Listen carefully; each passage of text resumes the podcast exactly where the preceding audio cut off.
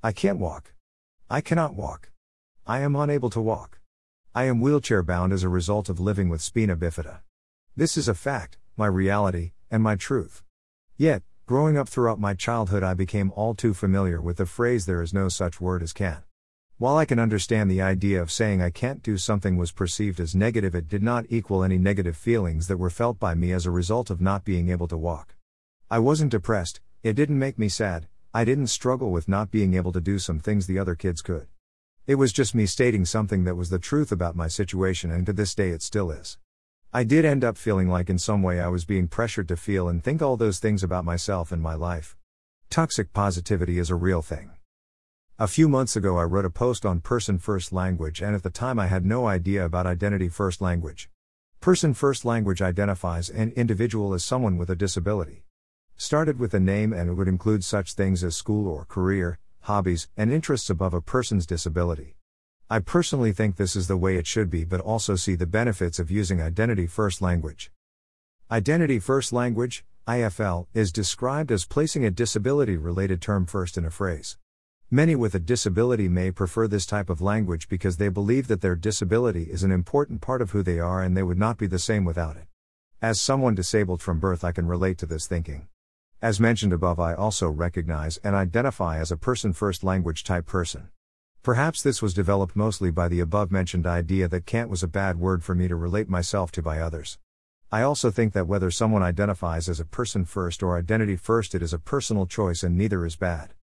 An example of identity first would be an introduction that may look like Hi, my name is Jane and I have spina bifida. An example of person first language would be Hi, my name is Jillian, I'm a student at CSFU majoring in mental health studies. As you can see in the examples given, mainly due to societies, one has a negative feel to it and the other a more positive look on disability. In many formal settings, the general rules that must be followed are those of person first language. While this can be or seem like an ideal option, it may not be. The best way to navigate this is by asking the person which preference. I see many benefits to each and can see why identify first language, as well as person first language, have positive and negative effects. Being born disabled means that it's all I've ever known, so that means it's always been part of my life and it does shape me as a person. It impacts my life on a daily basis and there is no escaping it. Without a point of reference to what it's like to be an abled person, I don't feel like anything is missing from my life and I've had to accept it as it is something not curable. Someone who has become disabled as a result of something such as an accident may not feel the same as I do about identity first language as they may not be in a place of accepting the disability yet still hoping for a cure. Depending on the person and situation should determine which language is best used. Using identity first language with someone who's newly disabled, where you include or attach the disability to who they are, could potentially have effects on the person's emotional well being. Even with someone who has been disabled like me, identifying with the disability can be a struggle. The result can be people assuming and thinking that the only part of me that is important is my disability. The biggest concern I see using either identity first or person first is that both can be harmful to a person. It is not a good thing to see a person with a disability or a disabled person when it's from an all consuming idea that the disability is all that a person is or all that is important.